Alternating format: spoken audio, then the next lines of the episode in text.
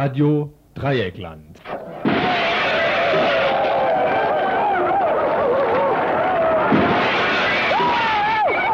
Tagesinfo.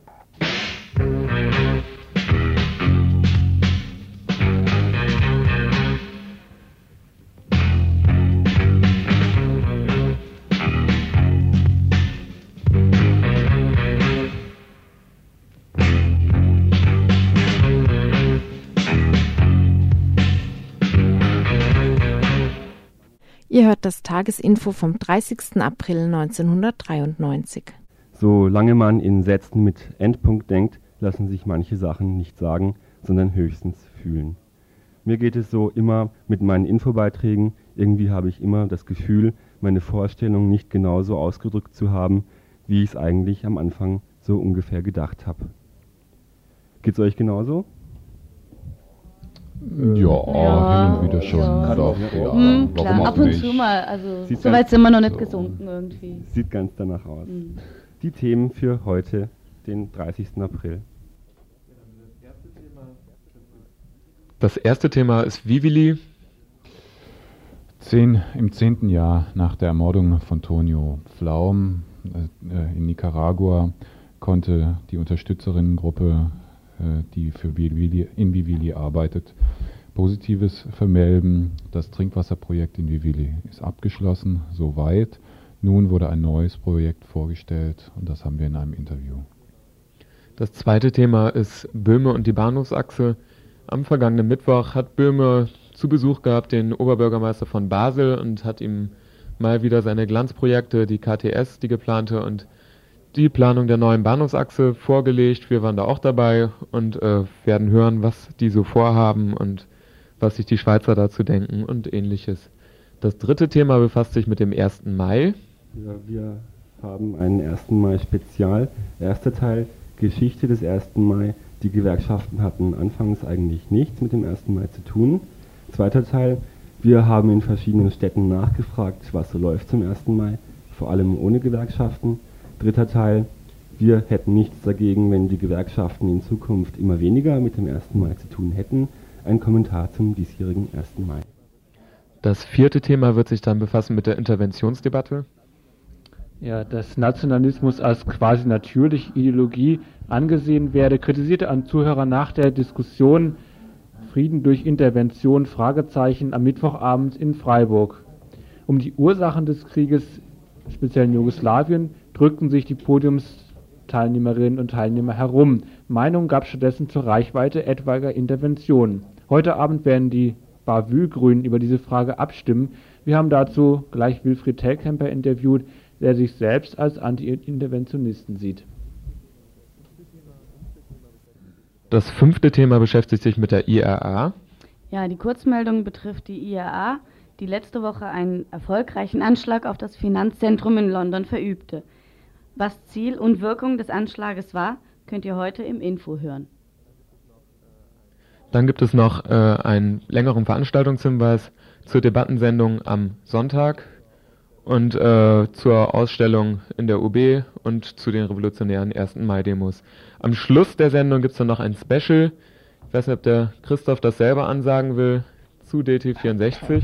Ja, ich musste gerade mal wieder hier die quietschenden äh, Herr- und Frauschaften im Hintergrund beruhigen. DT64 wird sich heute ummelden, äh, umnennen. Sie müssen das tun. Das hat der MDR, der Mitteldeutsche Rundfunk, äh, gefordert. Äh, Sie nennen sich um von DT64 auf Sputnik.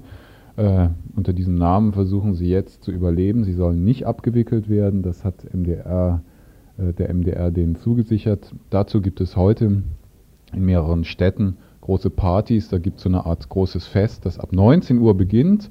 Und wir werden, wenn es klappt, uns 19 Uhr aufschalten, werden da nochmal kurz in die Nachrichten reinhören, äh, sofern wir da die Zeit hab, dazu haben. Und dann äh, schauen wir mal, was die da so an Live-Schaltungen so alles vorhaben. Okay, soweit also das in der folgenden Stunde.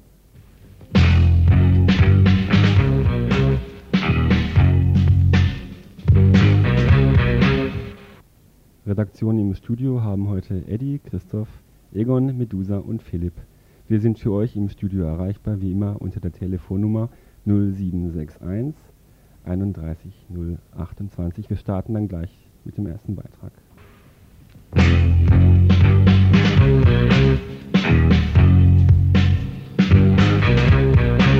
Vor zehn Jahren erlag Tonio Pflaum in der Nähe der Stadt Vivilli den Kugeln von Contras. Zehn Jahre und die Stadt Freiburg hat sich nach langwierigem Gerangel, nach zahllosen Anträgen des Freundeskreises Tonio Pflaum und dem Verein für Städtepartnerschaft Freiburg-Vivilli endlich dazu durchgerungen. Freiburg hat eine sogenannte Städtefreundschaft zu dieser kleinen Stadt im Norden Nicaraguas. Früchte trug diese Arbeit hauptsächlich in einem Trinkwasserprojekt, das die Stadt Vivilli mit solchem freien Wasser versorgt. Heute nun, zehn Jahre später, lud die Stadt Freiburg in Zusammenarbeit mit dem Verein für Städtepartnerschaft Freiburg-Vivilli und dem Freundeskreis Tonio Pflaum die Presse. Vorgestellt werden sollte vor allem ein neues Projekt. Ich führte ein Interview mit einem Vertreter der Vivilli-Unterstützerinnengruppen. Nach, dem, nach der erfolgreichen Fertigstellung der Trinkwa des Trinkwasserprojekts in Vivilli äh, ist die Arbeit in Vivilli noch lange nicht zu Ende. Was ist denn jetzt als nächstes geplant? Also als nächstes ist geplant, ein neues Projekt aufzuziehen und zwar handelt es sich um ein integriertes Ökologie- und Landwirtschaftsprojekt. Das heißt, äh, in der Gegend ist eben viel zum Teil abgeholzt worden. Es dringend notwendig wäre eben Wiederaufforstung und Erosionsschutz. Das kann man aber nur machen mit den Leuten von dort. Das heißt, die Landwirte müssen mit eingebunden werden, weil denen ja das Land gehört. Und Dazu haben wir eben geplant eine, ein Ausbildungszentrum mit einem Musterbauernhof, bei dem werden über 300 Landwirte, die sind inzwischen dafür interessiert, in Kursen ausgebildet, einmal in Theorie und praktische Anschaulichkeit kriegen sie vermittelt, indem eben direkt vor Ort an dem Musterbauernhof zum Beispiel Erosionsschutzmaßnahmen und Baumschulen angelegt werden. Im Zuge der Revolution Nicaragua wurde ja gerade auch auf diesem Gebiet ein recht starkes Gewicht gelegt. Äh, es gab ähm, ein, ein, ein ähm, Umweltministerium, eben auch mit dem Schwerpunkt Forstwissenschaften. Äh, dennoch ist scheinbar so etwas dort nicht vorhanden. Nö, das gibt es meines Wissens nur ganz im Norden, in Jalapa. Dort gibt es ein erfolgreiches Aufforstungsprojekt, das wurde, glaube ich, von Schweden unterstützt. Aber sonst an praktischer Durchführung habe ich sonst nichts im Kopf, was bekannt wäre. Aber man kann sich auf jeden Fall äh, an der Universität die Kenntnisse zunutze machen. Es war schon ein Vertreter von Direna, von, der, von dem Umweltministerium vor Ort und dem seine äh, Unterstützung haben wir auf jeden Fall. Und jetzt die Hilfe aus Freiburg ist jetzt inzwischen auch klar und das EG-Geld müsste auch bald kommen. Das heißt, man könnte dann, wenn alles klappt, noch dieses Jahr mit dem Projekt beginnen. Willi selbst war ja auch so eine Art ähm, ja, Durchmarschgebiet der Kontras. Es war äh, ständig eigentlich auch äh, immer so eine, so eine Art Frontstadt äh, in dem Krieg der Kontras gegen die ja, Sandinisten. Vivili äh, liegt nur 20 Kilometer von der honduranischen Grenze weg und ich war auch einige Zeit dort und es war ein bestimmter Kontraweg, der führte an Vivili vorbei. Nämlich äh, Strate ein strategisches Ziel von der Contra war eben die Verbindungswege zwischen den nächstgrößeren Städten und Vivili zu unterbrechen und äh, die Gegend eben unsicher zu machen, um zum Teil auch Infrastrukturen zu zerstören. Und es gab einige Überfälle auf der Verbindungsstrecke zwischen Chinotega und Vivili zum Beispiel. Wie sieht es denn gerade in Vivili aus? Wie es jetzt im Moment aussieht, das äh, wissen wir nicht. Die letzte Nachricht, dass die Gegend immer noch unsicher wäre, die war vielleicht vor eineinhalb Monaten. Und zwar gibt es inzwischen ja ähm, frühere Kontras, die arbeitslos sind, die haben sich zu Räuberbanden zusammengeschlossen, die machen eben mehr so Überfälle weniger politisch motiviert, sondern eben zum Teil auch aus wirtschaftlichen Gründen. Andererseits gibt es auch Leute, die sind vom Heer entlassen worden. Die nicaraguanische Armee ist zum Beispiel bis auf 20 Prozent gekürzt worden. Früher waren es mal 100.000 Leute, jetzt sind es noch 20.000. Das ist natürlich enormer sozialer Sprengstoff da. Auch die Leute sind zum Teil aufs Land gegangen und machen, machen Überfälle. Es gibt sogar Gruppierungen, die sind gemischt zwischen früheren Kontras und früheren Heeresangehörigen. Die machen dann eben so gemeinsame Sache. Äh, Wiederaufforstungsprojekt in Vivili, was könntet ihr euch noch vorstellen? Was soll jetzt zum Beispiel auch hier gerade konkret in Freiburg passieren? Also was unserer Meinung halt schwer vernachlässigt worden ist, das ist eben die Kontaktpflege von der Stadt Freiburg. Nämlich, das ist bis jetzt eigentlich immer nur auf schriftlichem Weg äh, erfolgt. Die Nicaraguaner waren schon einmal hier, auch Leute zur Ausbildung waren schon hier. Es wäre eigentlich mal an der Zeit, dass jemand von offizieller Seite der Stadt Freiburg nach Vivili ging, um einfach um sich das mal anzusehen, was inzwischen alles passiert ist, auch durch die Hilfe von Freiburg. Und die, der Gemeinderat von Vivili, die wären zum Beispiel sehr begeistert, wenn mal jemand aus Freiburg käme in offizieller Mission. Wie sieht es mit der Arbeit der Vivili-Gruppe aus? Wo setzt ihr gerade eure Schwerpunkte jetzt außerhalb dem Projekt? Also wir machen natürlich noch äh, in Zusammenarbeit mit dem Freundeskreis Tonio Pflaum haben wir noch ein Gesundheitsprojekt laufen. Das heißt eben die Basisgesundheitsversorgung zu verbessern im Raum Vivili. In Vivili selber gibt es ja ein Krankenhaus, das, das ist so halbwegs abgesichert, die medizinische Versorgung im Ort, aber was eben noch große Schwierigkeiten macht, ist die Versorgung auf dem Land. Dort haben wir zum Beispiel vor, so kleinere Gesundheitsposten einzurichten, die zum Beispiel mit einer Krankenschwester besetzt sind, sodass eben die Landbevölkerung keine langen Wege hat und direkt vor Ort eine medizinische Versorgung vorfindet. Danke. Ihr hört das Tagesinfo vom 30. April 1993.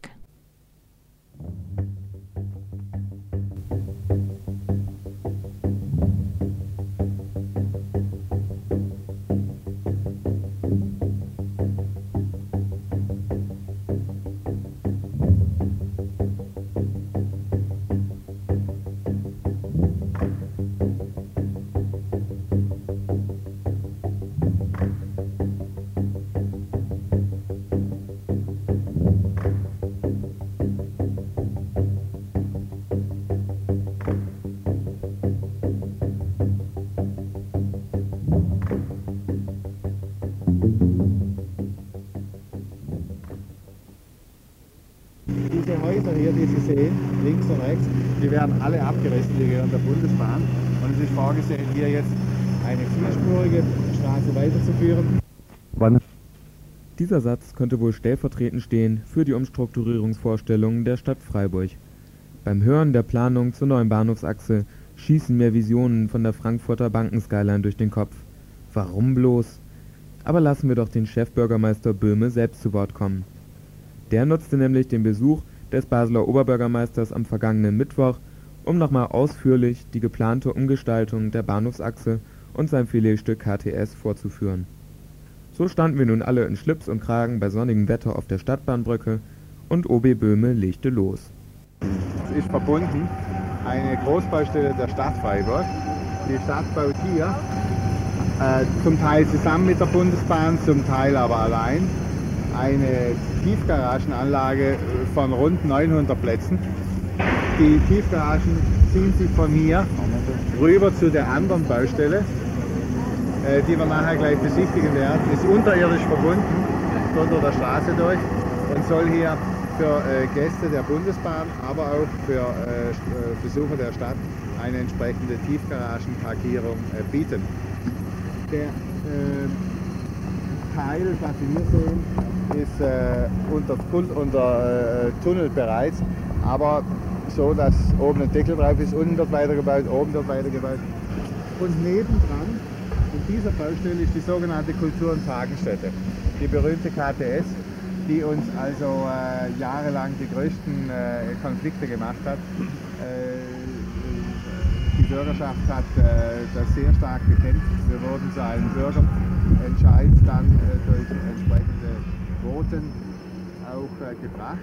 Wir haben äh, den Bürgerentscheid damals nicht gewonnen, aber knapp verloren, aber das Quorum, das notwendige Quorum war nicht erreicht.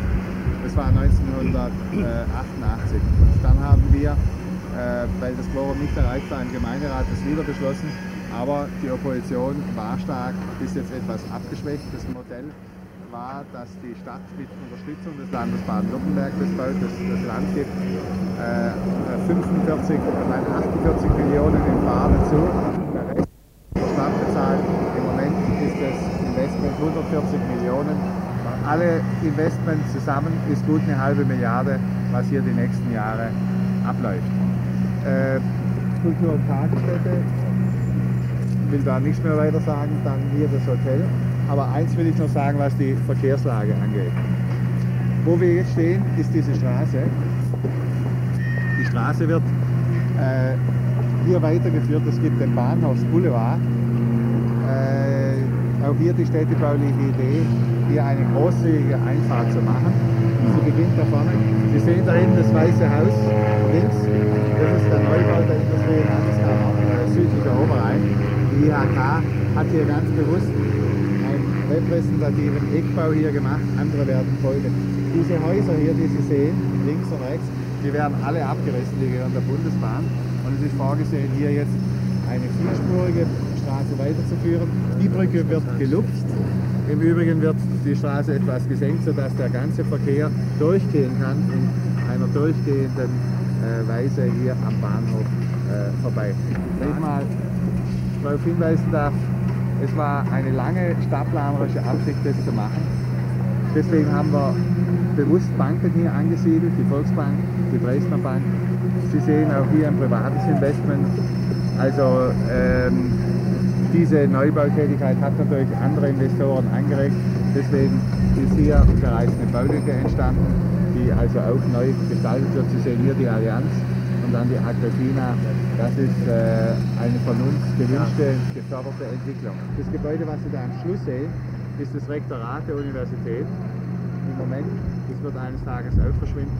Und dann wird es eine sehr attraktive neue Seite der Stadt Freiburg sein mit Dienstleistungsbetrieben und äh, Bankenversicherung und so weiter. So stellen wir uns das hin. Ja, so stellen Sie sich das vor, so wird's gemacht. Wie ihr wahrscheinlich gemerkt habt, war der Bericht eben sogar noch geschnitten, einige zusätzlich erwähnte Neubauten sind gar nicht vorgekommen. Tiefgaragen, Banken, Dienstleistungszentren und ungehindert durchfließender, weil vierspuriger Verkehr, wie schön. Interessiert hat uns natürlich, was die Delegation aus Basel von der ganzen Sache hält. Als erstes fragten wir den Regierungssekretär von Basel nach seiner Einschätzung unter anderem auch zum Referendum. Dazu hat ja der Herr Oberbürgermeister Böhme von dem Referendum gesprochen, das negativ ausgefallen ist. Hätten Sie in Basel ähnlich gehandelt und das Projekt trotzdem durchgesetzt? Das ist eine hypothetische Frage. Ich glaube nicht. Das wäre nicht möglich. Was halten Sie dann von der Gesetzgebung hier, wo dieses möglich zu sein scheint? Das kann ich nicht beurteilen. Ich bin zu wenig vertraut. Es tut mir leid, ich kann kein abschließendes Urteil bilden. Soweit die Schweizer. Der Oberbürgermeister von Basel argumentierte übrigens ähnlich und meinte sinngemäß auch, dass dort auf diese Weise wohl kein Projekt wie die KTS hätte verwirklicht werden können. Anders ging es dem Bauherrn der KTS, und hier muss ich erstmal tief durchatmen, weil der mich im Lauf des Gesprächs schon sehr aufgeregt hat. Vorweg zu bemerken ist, dass nicht die Bürgerinitiative, wie er gleich sagen wird, sondern die Stadt dafür verantwortlich war, dass das Referendum über die KTS mitten in den Semesterferien lag. Das wurde damals damit begründet, dass sie das nicht früher hätten schaffen können. Im Weiteren hört auch einfach mal genau zu und lernt, wie man Sätze und Wahrheiten verdrehen kann, dass es nur so kracht. Entschuldigen Sie, darf ich Ihnen eine Frage stellen zwischendurch? Sie sind einer der Hauptbauträger der KTS? Ja, ich bin praktisch der Bauherr der KTS, wenn man das so will. Ja. Wie fühlen Sie sich dabei, dass ja äh, die Freiburger Bevölkerung in einem Referendum sich gegen die KTS entschieden hat, die Sie ja jetzt mitbauen? Ja Gott, bei größeren Projekten haben Sie ja heute überall äh, sehr differenzierte Meinungen in der Öffentlichkeit. Ja, hier war es eine eindeutige Meinung dagegen. Es war eine mehrheitliche Meinung dagegen und eine leicht abgestuft dagegen äh, Minderheitsmeinung dafür. Und äh, sie finden die gleichen Dinge bei größeren Projekten heute überall. Das haben sie ja mit der B31 Ost genauso. Oder in Berlin mit dem Olympiagedanken ist es ähnlich. Und Sie denken, man sollte diese großen Projekte dann trotzdem ihrer Größe wegen durchsetzen, auch wenn sie offensichtlich nicht gewollt sind? glauben Sie, wie ich auf diese Frage jetzt antworten soll? Vielleicht sind Sie ehrlich. diese Projekte durchsetzen. Sie werden nach demokratischen Regeln gebaut. Und durchsetzen kann ja hier gar nicht die Frage sein. Wenn heute die B31 gebaut wird, wird sie nicht durchgesetzt, sondern sie wird nach den demokratischen Mehrheitsmeinungen realisiert. Und es ist ja eher die Frage, warum die Minderheiten sich eigentlich so schwer tun, sich der Mehrheit unterzuordnen. In, in diesem Fall war es halt die Mehrheit gegen die KTS in der Volksabstimmung. Das stimmt, aber das Quorum wurde nicht erreicht. Äh, und das ist ja eine ganz entscheidende Frage. Ein Quorum ist ja nicht etwas, was, äh, was vom Himmel gefallen ist, sondern das wird ja mit sehr viel Nachdenken und Bewusstheit eingerichtet. Da lag zum Beispiel die Abstimmung mitten innerhalb der Semesterferien, wo, wo in Freiburg als Studentenstadt halt sehr viele der Bewohner nicht da sind. Ja gut, der Wahltermin wurde damals verschoben und nicht aus Anlass der Stadt. Und äh, das hätten sich vielleicht die Initiatoren damals selber überlegen müssen. Also Sonst war das keine Absicht. Sie glauben nicht, dass die Mehrheit der Freiburger gegen die KTS ist? Die Mehrheit, die sich damals geäußert hatte, war gegen die KTS und es gab eine abgestufte Minderheit, leicht abgestuft, die dafür war. Die Frage ist, wenn so ein Haus in Betrieb ist, wie es dann aussieht. Das haben wir uns natürlich auch schon gefragt und ich denke, dass die Kulturveranstaltungen, die neben den Kongressen in der KTS laufen sollen, wahrscheinlich auch eher auf ein gehobeneres und damit für die Stadtväter ein wichtigeres Spektrum an Leuten ausgelegt werden. Dem scheint wieder erwarten nicht so zu sein. Das Argument macht mich ja immer ein bisschen wild, wenn Sie sehen, wie viele Leute im Bachchor singen. Ja? Und wer das ist, kennen Sie die Leute? Haben Sie sich schon mal mit den Leuten auseinandergesetzt? Das sind ganz normale Freiburger Mittelständler, die singen im Bachchor und Sie sagen ständig, das ist ein, ein Projekt für Großkopfete. Ja, die, die singen, die singen ja jetzt sich auch. doch mal um diese Dinge. Ne?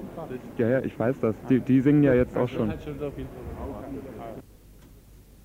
An dieser Stelle wurde unser Interview dann von einem nicht sehr freundlichen Herrn unterbrochen, der meinte, wir hätten uns schon seit mittlerweile Jahren genug über dieses Thema unterhalten.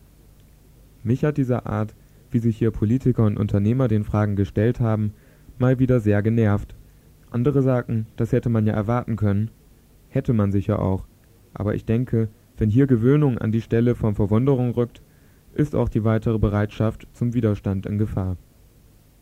Ihr hört das Tagesinfo vom 30. April 1993.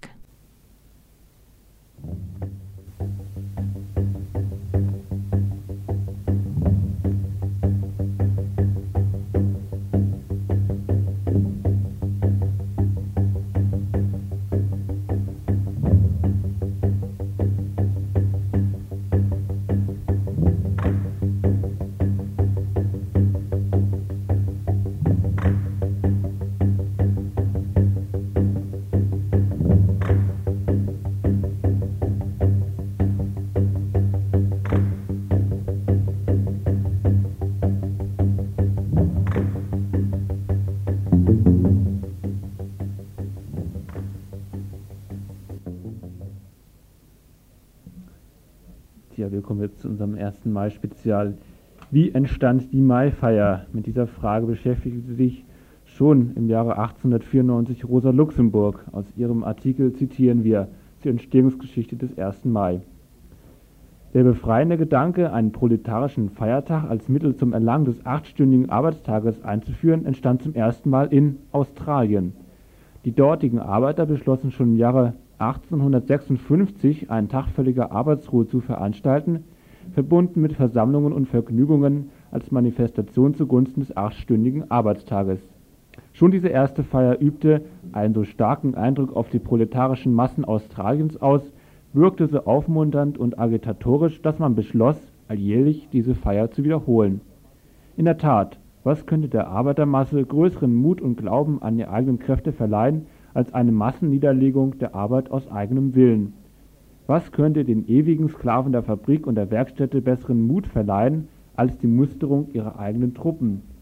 So wurde auch der Gedanke der proletarischen Feier sehr schnell angenommen und begann sich aus Australien über andere Länder auszubreiten, bis er die ganze proletarische Welt eroberte. Rosa Luxemburg führt in ihrem Artikel weiter an, dass offiziell im Jahre 1800 1989 auf einem Kongress beschlossen wurde, den Feiertag durchzuführen. Sie schließt ihren Artikel eben aus dem Jahre 1894 mit folgenden Sätzen. Der 1. Mai verkündet die Losung des achtstündigen Arbeitstages. Aber auch nach der Erlangung dieses Zieles wird die Maifeier nicht aufgegeben.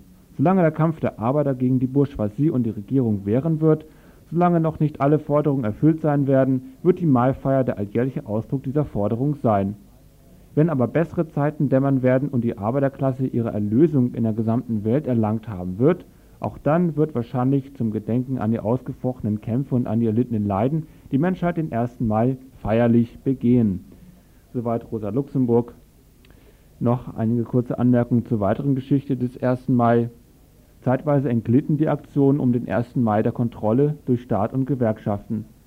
Nach dem 1. Mai 1886 rückte die Polizei auf dem Haymarket in Chicago an als dann aus den Reihen der anarchistisch gesinnten Demonstranten und Demonstrantinnen eine Bombe geworfen wurde, gab es ein Massaker. Als deutsche Gewerkschaften im Kaiserreich sich der Obrigkeit anpassten und die verbotenen Mahlfeiern aus eigenem Willen auch absagten, feierten die Arbeiter und Arbeiterinnen den Kampftag eben ohne gewerkschaftliche Beteiligung. Auch 1929 versuchten KPD-nahe Arbeiterinnen und Arbeiter in Berlin den 1. Mai illegal zu feiern, einige Tote waren die Folge. 1933 erfolgte dann am 1. Mai die Selbstaufgabe der deutschen Gewerkschaften. Soweit einige ganz kurze historische Anmerkungen zum 1. Mai.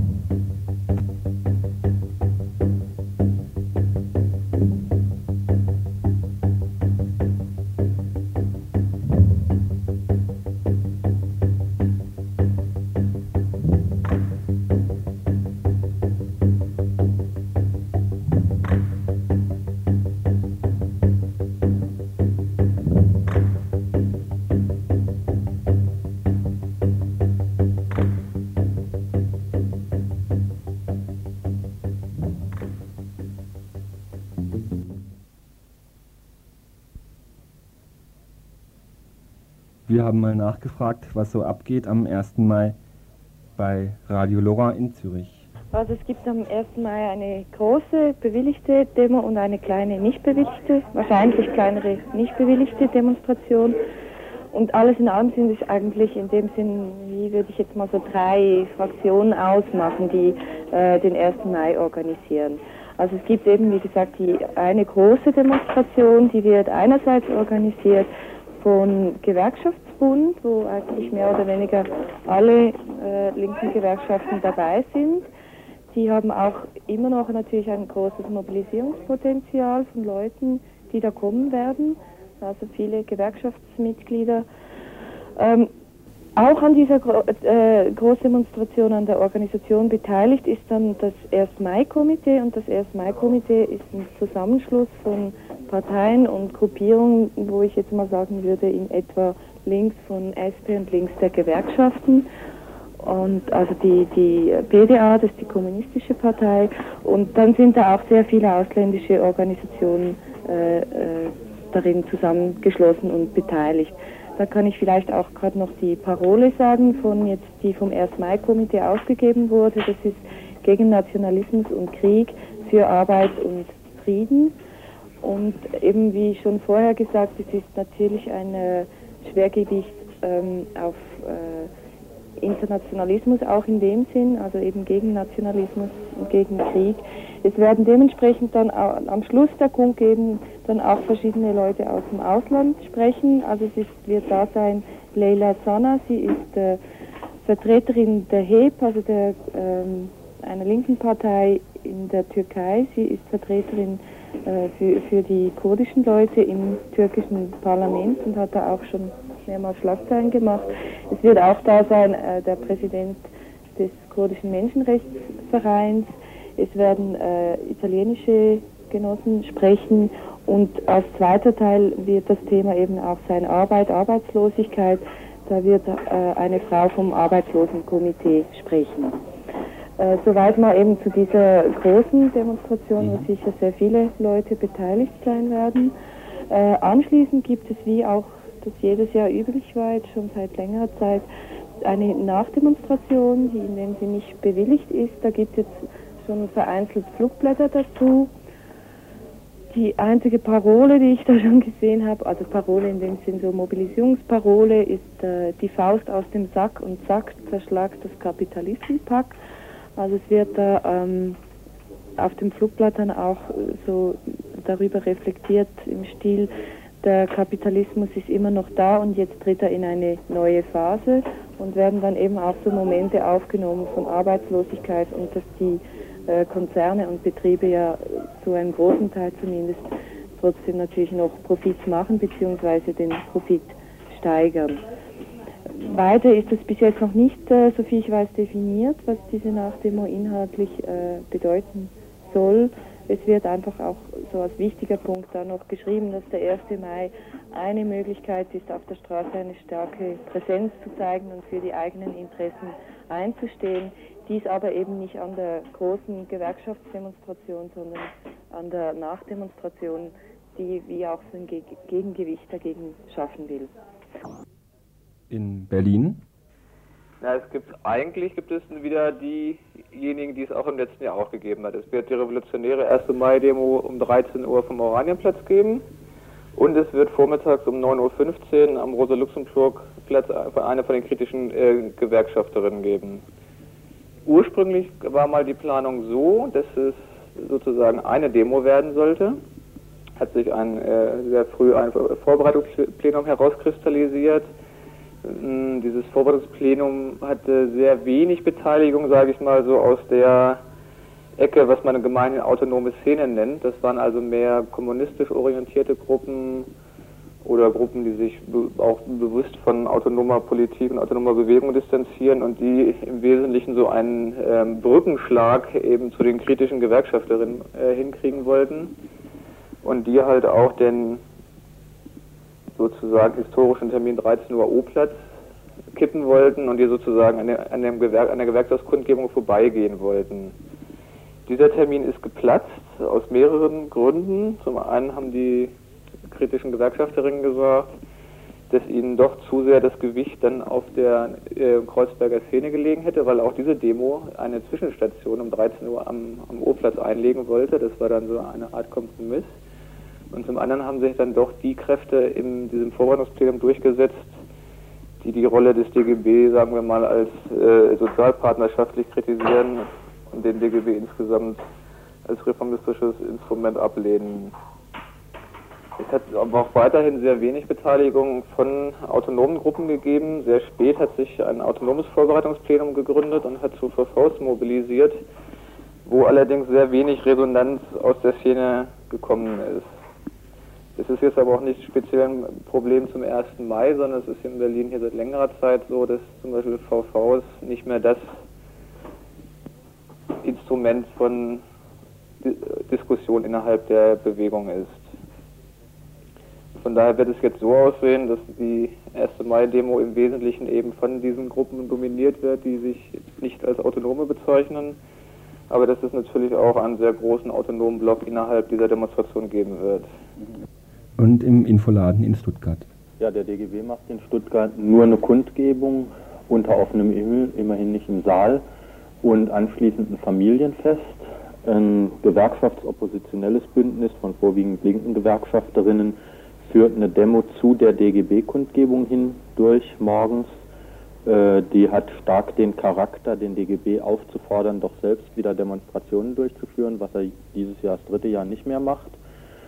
Und die autonome, anarchistische, kommunistische, teilweise auch gewerkschaftsoppositionelle und ich hoffe, ich habe keine Gruppen vergessen, Linke, führt wie letztes Jahr auch schon eine eigenständige Demonstration unabhängig vom DGB und durch. Die findet allerdings zeitlich versetzt statt, sodass alle Kolleginnen, die morgens zu der Gewerkschaftsoppositionellen gehen und sich die DGB-Kundgebung anhören wollen, dorthin gehen können findet in, durch Wohnviertel statt und endet mittags dann in einem eigenen internationalen 1. Mai-Fest. Die äh, gewerkschaftsoppositionelle Demo hat als einen ganz starken Inhalt äh, den Appell an den DGB doch selbst zu demonstrieren, weil er das nicht tut und darüber hinaus so das, was im Augenblick natürlich äh, übliche gewerkschaftliche Forderungen sind, äh, die sicherlich auch teilweise über die der Einzelgewerkschaften rausgehen, Lohnforderungen, Forderungen zu An äh, Arbeitsbedingungen, zu Kürzungen im öffentlichen Dienst und äh, gegen natürlich auch gegen, gegen Ausländerfeindlichkeit, äh, Nazi-Übergriffe und so weiter. Aber das Spektrum ist, würde ich mal sagen, äh, weitgehend links gewerkschaftsmäßig. Die äh, autonome, nein, die eigenständige ist ja keine rein autonome, die eigenständige 1. Mai-Demonstration, die aus einem breiteren linken Bündnis besteht, äh, hat sicherlich wesentlich klarere Positionen zu Rassismus, äh, fordert zum Beispiel offene Grenzen nach wie vor, äh, fordert natürlich im Endeffekt, und das ist auch das Motto, nicht nur die internationale Solidarität ein, sondern eben auch die klassenlose Gesellschaft. Das ist so ein Konsens, auf den sich zumindest die radikale Linke auch in ihrer Zielvorstellung einigen kann. In Baden-Württemberg finden außerdem in Mannheim und Lörrach Demonstrationen statt. Wir haben hier ein Flugblatt von der unabhängigen, gewerkschaftsunabhängigen Demonstration aus Lörrach vorliegen. Heraus zum 1. Mai. Wir wollen nicht den Kuchen, wir wollen die ganze Bäckerei. Der 1. Mai ist in den vergangenen Jahrzehnten oft und viel missbraucht worden. Aus einem Kampftag für Menschenrechte und Fortschritt wurde ein lahmer Feiertag zwischen Bierzelt und Würstchengrill. Dieser Tag muss wieder eine neue Bedeutung erhalten im Kampf gegen Rassismus, Sexismus und Ausbeutung. Angesichts sich weltweit verschärfender Gegensätze zwischen arm und reich wollen wir an diesem Tag unseren Willen zum Widerstand und unsere Vorstellungen von herrschaftsfreiem Leben auf die Straßen tragen. Es mag tausend Gründe geben zu resignieren. Wir tun es trotzdem nicht. Ihr hört das Tagesinfo vom 30. April 1993.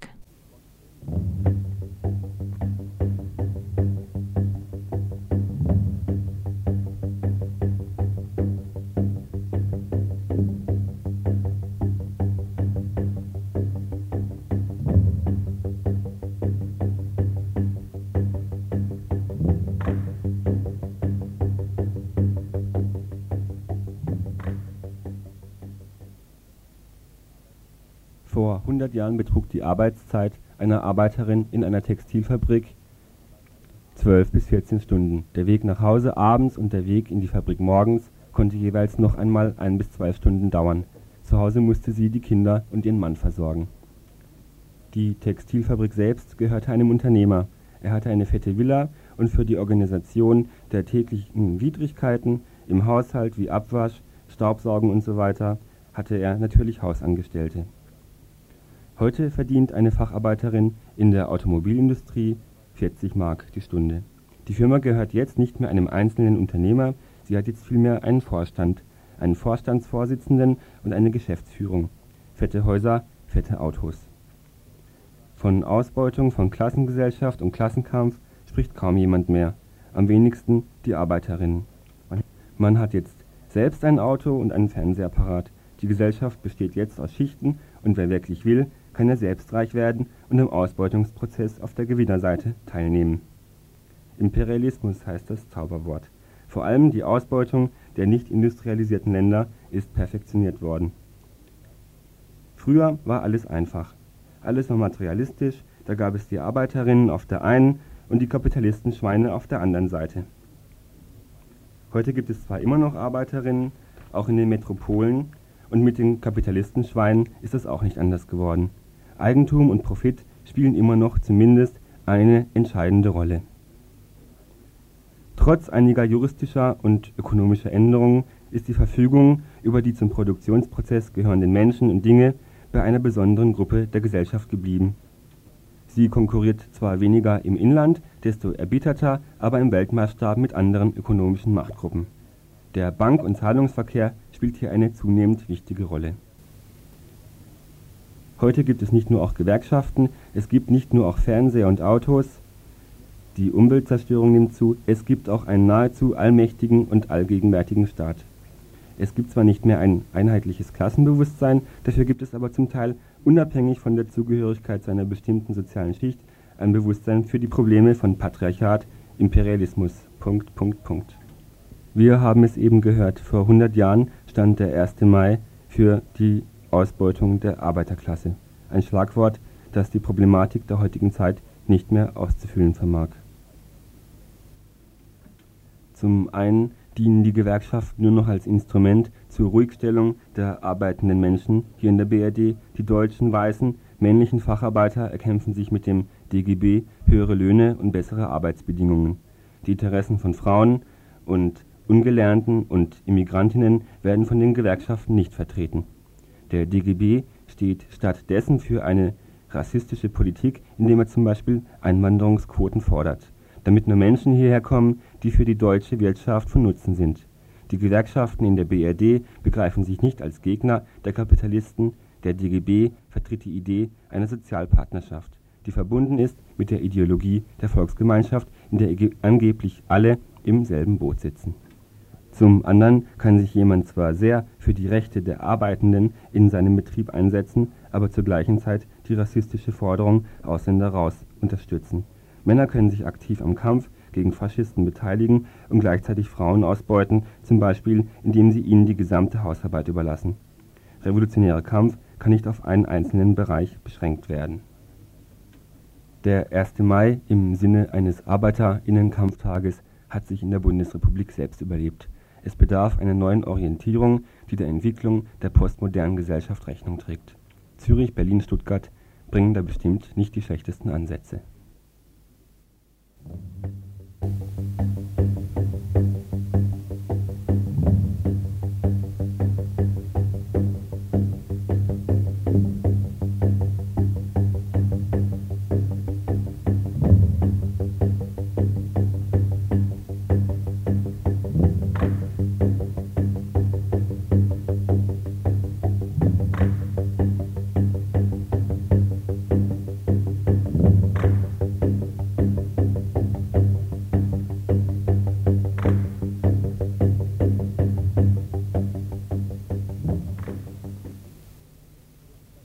Dem jüngst beendeten Schriftstellerkongress des PEN erklärte der auch von Linken bisher gern zitierte Alain Finkielkraut aus Frankreich, der Nationalismus sei die notwendige Antwort auf die telekommandierte Realität der modernen Welt, die sich von der Wiege und ihren Traditionen befreit habe. Seinen Vortrag nannte er Lob der Grenze, gehalten im kroatischen Dubrovnik vor dem Ehrengast Franjo Tuđman. Etwas weniger spektakulär an den grassierenden Nationalismus angepasst, verlief in Freiburg am Mittwochabend eine Podiumsdiskussion unter dem Titel Frieden durch Intervention.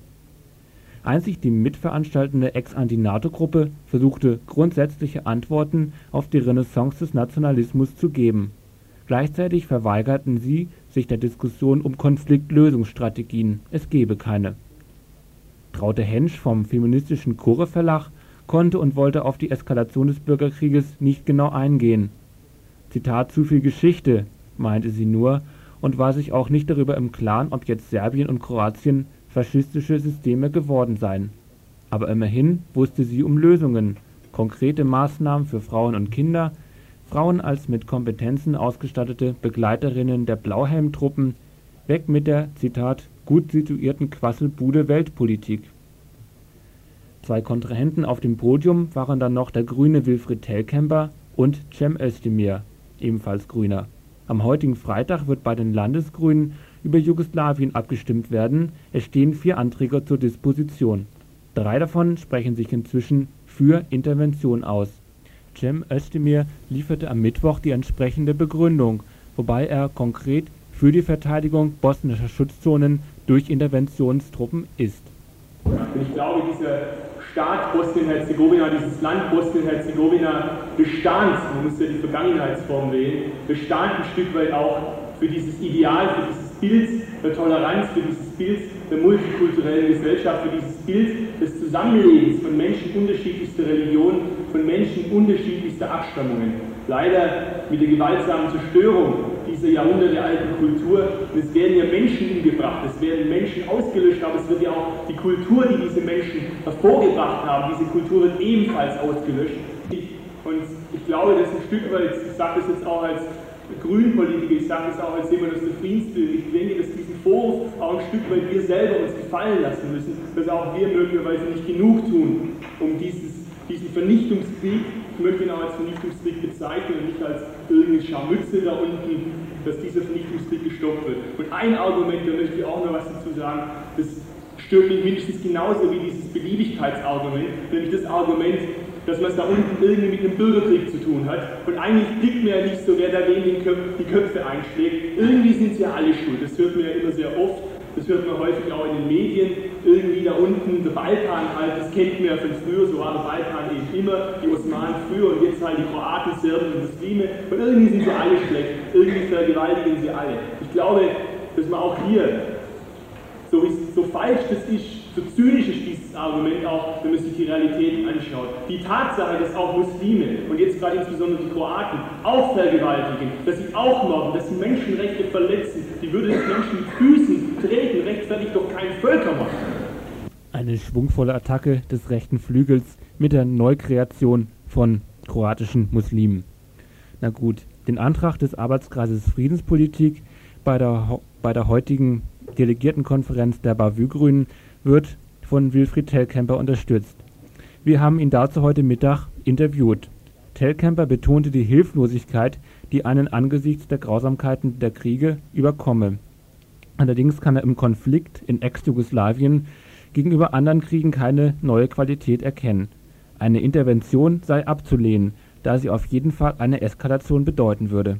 Ich fragte ihn zuerst nach dem genauen Inhalt seines Vorschlages was denn eine Polizeifunktion internationaler Institutionen, die er vorschlug, bedeute. Vier Wochen war ich mit einer Gruppe im Kriegsgebiet. Äh, wir waren in Flüchtlingslagern. Wir haben die, die Politik der verbrannten Erde gesehen, aber dieses Mal dann eben nicht in Jugoslawien, sondern in Angola. Und daraufhin habe ich gesagt, es gibt weitere Konflikte, Aserbaidschan, Afghanistan, die Chittagong-Hillkriegs in Bangladesch oder der Völkermord an den Quiché Indianern seit 20 Jahren in Guatemala, in den Philippinen, in Osttimor. Das sind Länder, die sind nicht in unseren täglichen Schlagzeilen, wo es aber ebenso brutal zugeht und wo vielleicht sogar noch mehr Tote zu beklagen sind. Und da muss ich mich doch mir die, grundsätzlich die Frage stellen, wieso entstehen diese Konflikte in den letzten Jahren so massenhaft? Und was ist die Ursache dafür? Und welchen Zusammenhang haben wir? Also wenn wir helfen wollen, muss man auch fragen, äh, was wird vielleicht von uns mitbetrieben? Und da bin ich der Meinung, dass viele dieser Ursachen gerade durch die westlichen Industrieländer oder durch die EG geschürt werden. Einmal in der grundsätzlichen Form, was dann ein Stück internationaler und allgemeiner Außenpolitik ist, dass man in diesen Ländern äh, korrupte Bannen, korrupte Regierungen nach wie vor unterstützt dass man über den Weltmarkt eine Politik macht, dass diese Länder in einer Schuldenfalle gehalten werden. Das heißt, sie werden immer als Schuldner abhängig gehalten, obwohl sie schon ihr Geld äh, über Zinsen x-mal zurückgezahlt haben. Und von uns werden die Waffen geliefert. Jetzt Jugoslawien. Ja, wie, wie, könnte man das verhindern? Durch also ich denke, da muss man erstmal eine, da muss man erstmal eine andere Politik machen und da habe ich gesagt, wir müssen zu einem Konzept einer zivilen Außenpolitik kommen. Und zivile Außenpolitik heißt, äh, wir wollen nicht der neuen Supermacht EG noch das Mittel der Militärpolitik geben, dass wir sagen, wir müssen und wollen weltweit eingreifen. Das wäre nochmal die Verstärkung dieser Waffenlieferung, sondern wir müssen dazu beitragen, dass Waffen bei uns nicht mehr produziert und exportiert werden. In der aktuellen Situation in Jugoslawien könnte dazu kommen, dass eben das Embargo auch wirklich umgesetzt wird. Wir müssen uns mal klar machen, seit ein oder über einem Jahr wird von Embargo gesprochen und in der letzten Woche heißt es dann, jetzt muss das Embargo also ernsthaft umgesetzt werden und wir haben neue Schritte zu ergreifen. Das heißt doch, es ist ein Jahr lang, obwohl es äh, proklamiert worden war, nicht ernsthaft umgesetzt worden. Und ernsthaft umsetzen äh, würde für mich heißen, dass, und das ist der Unterschied zwischen Polizei und Militärtruppen, dass internationale Polizeikontingente, ob die nun Blauhelme heißen oder anders, äh, auf der Donau die Schiffe kontrollieren, äh, die in das Krisengebiet hineinfahren und wenn sie Waffen haben, hier ähm, die Schiffe stoppen. Dass es aus der EG keinen kein Treibstoff mehr gibt, der zum Beispiel mit LKWs aus Griechenland gebracht werden. Das würde ich für ein Embargo halten und da gibt es Untersuchungen, da gibt es äh, eine ganze Reihe Experten, die gesagt haben, dann würde dieser, würde dieser Krieg in zehn Tagen oder vielleicht auch in einem Monat beendet sein aufgrund äh, der infrastrukturellen Mängel. So, da waren jetzt noch einige weitere Fragen im Interview, müssen es aber abbrechen, da wir noch den Beitrag zum Attentat, äh, zum Bombenattentat in London spielen und um 19 Uhr ähm, auf DT64 umschalten werden. Noch kurz einige ganz kurze Ergänzungen zu dem, was ich noch gefragt habe, was jetzt gekürzt worden ist. Meine Zweifel beliefen sich darauf hin, ob eine wirtschaftliche Integration als Krisenvermeidung angesichts der tatsächlichen äh, kapitalistischen Verhältnisse möglich sei. Im Beispiel, was die DDR uns schon kostet. Die andere Frage, ob ähm, Wilfried Telkämper nicht doch die ethnische Frage ähm, also relativ positiv sieht. Ähm, zum Beispiel würden sich ja die Blockaden vor allen Dingen unter den derzeitigen Verhältnissen gegen Serbien wenden. Aber wir haben dann doch ein bisschen aneinander vorbeigeredet, wie das ja auch auf der Veranstaltung am Mittwoch war, wo irgendwie die kroatische Nationalistin Dunja Melcic saß, gleichzeitig der Antinationalist und auch von der Ex-Anti-NATO-Gruppe, beide sich aber doch nicht an die Gurgel gegangen sind. Soweit der Beitrag zur Interventionsdebatte. Ihr hört das Tagesinfo vom 30. April 1993.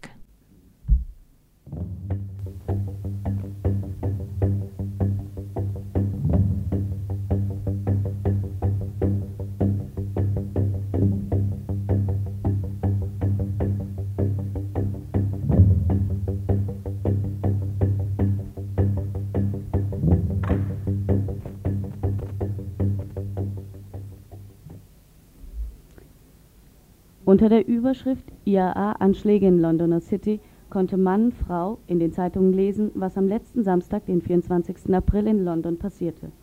Die irisch-republikanische Armee, kurz IAA, eine im Untergrund agierende militante Befreiungsorganisation, schlug letzte Woche wieder mit einer Bombenkampagne zu. Das Angriffsziel war diesmal das Handels- und Finanzzentrum in London, Bishopsgate. Das 52-stöckige Gebäude der National Westminster Bank und die gegenüberliegende Hong Kong Bank wurden so schwer beschädigt, dass sie abgerissen werden müssen. Die IAA erreichte mit dieser Aktion einen Rekordsachschaden von einer Milliarde Pfund, das sind umgerechnet mehr als 2,5 Milliarden Mark. Ein Pressefotograf, der unbedingt die Explosion aus nächster Nähe fotografieren wollte, verstarb als Opfer des Sensationsjournalismus. 40 Minuten vor der Explosion ging bei den Bullen eine telefonische Warnung ein, welche zehn Minuten später wiederholt wurde. Wieder, trotz der rechtzeitigen Warnung, schafften die Bullen es nicht, das ganze Gelände zu evakuieren. Natürlich ist die Kritik berechtigt, dass die IAA die Verantwortung nicht an die Bullen abgeben darf. Aber welche Alternative bleibt? Die IAA versucht durch Bombenanschläge wirtschaftlichen Druck auf die britische Regierung auszuüben und Bischofsgate eignet sich hervorragend, Britannien in die Knie zu zwingen. Trotz des Reichtums und der Großzügigkeit der Regierung ist so ein Milliardenkrater Krater im Haushalt keine Kleinigkeit, laut Frankfurter Rundschau. Denn die Verluste gehen nicht nur ins Geld, sondern betreffen auch die Sorge ums internationale Renommee. Das heißt, das gute Image als solides Handelszentrum wird befleckt.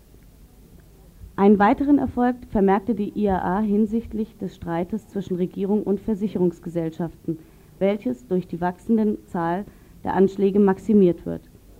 Während der Staat für die Schäden in Nordirland aufkommt, weigerte sich die Regierung, das entsprechende Gesetz auf Großbritannien auszudehnen.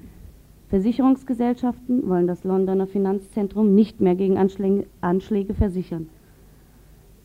Das führte zu einem, zu einem Kompromissentwurf, welches vorsieht, dass in Zukunft 90 Prozent der Schäden die Regierung übernimmt und 10 Prozent aus einem gemeinsamen Topf der Versicherungen bezahlt werden. Das heißt, dass die Regierung noch mehr zu zahlen hat und dementsprechend geschwächt wird, wenn die IAA ihren Kurs beibehält und weiterhin so erfolgreich agiert. Aber Mann, Frau darf sich freuen, denn selbst Zeitungen wie Frankfurter Rundschau schreiben, Fürs Erste ist die City der neuen Taktik der IAA ausgeliefert. Mit weiteren Anschlägen muss bald schon gerechnet werden. Wenn bedacht wird, dass bessere Sicherheitsvorkehrungen, mehr Straßenkontrollen, bewaffnete Polizeipatrouillen als Rezepte zum Schutz der City empfohlen werden, dann muss Great Britain tief in die Tasche greifen, um sich den Luxus zu leisten. Wenn der Englishman in Southern England in seiner ruhigen Villengegend bald regelmäßige Kontrollen vor der Tür hat, wird ihm bald ziemlich mulmig. Alles Gründe für einen baldigen Friedensplan, für Nordirland vielleicht.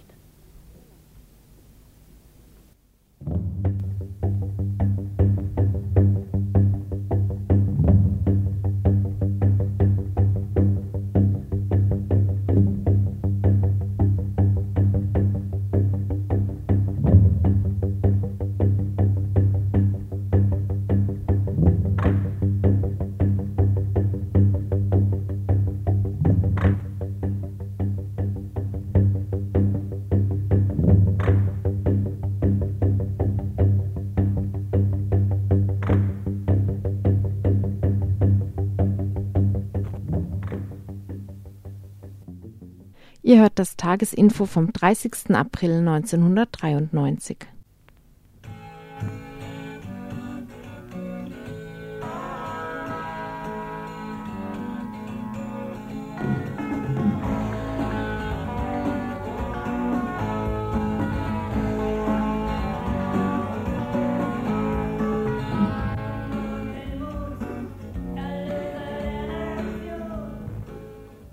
In der Deutschen Demokratischen Republik gab es, eingerichtet von Genosse Erich Honecker, ein Jugendradio namens DT64.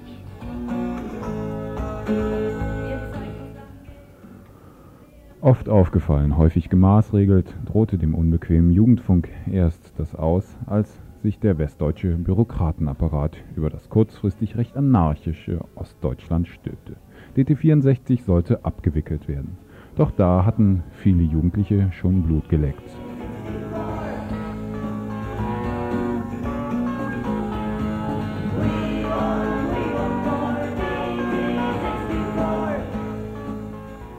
Fanclubs, Fanclubs schossen wie Pilze aus dem Boden um das Weiterbestehen von DT64 wurde mit Brückenbesetzungen, Massendemos, Mahnwachen und Hungerstreiks und vielen, vielen anderen Formen gekämpft.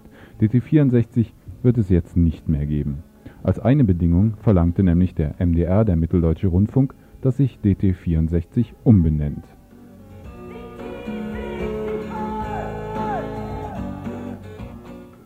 Es gab zum Beispiel eben auch solche Soli-Lieder, wie ihr es im Hintergrund hört. Sehr amerikanisch. Nun, DT64 heißt fortan Sputnik. Ein weiterer schwerer Schlag übrigens wird sein, dass der Sendebereich auf UKW für Sputnik eingeschränkt wurde. Dafür kann Mensch Sputnik über Satellit empfangen. Astra 2 macht's möglich. Wir schalten gleich auf Sputnik.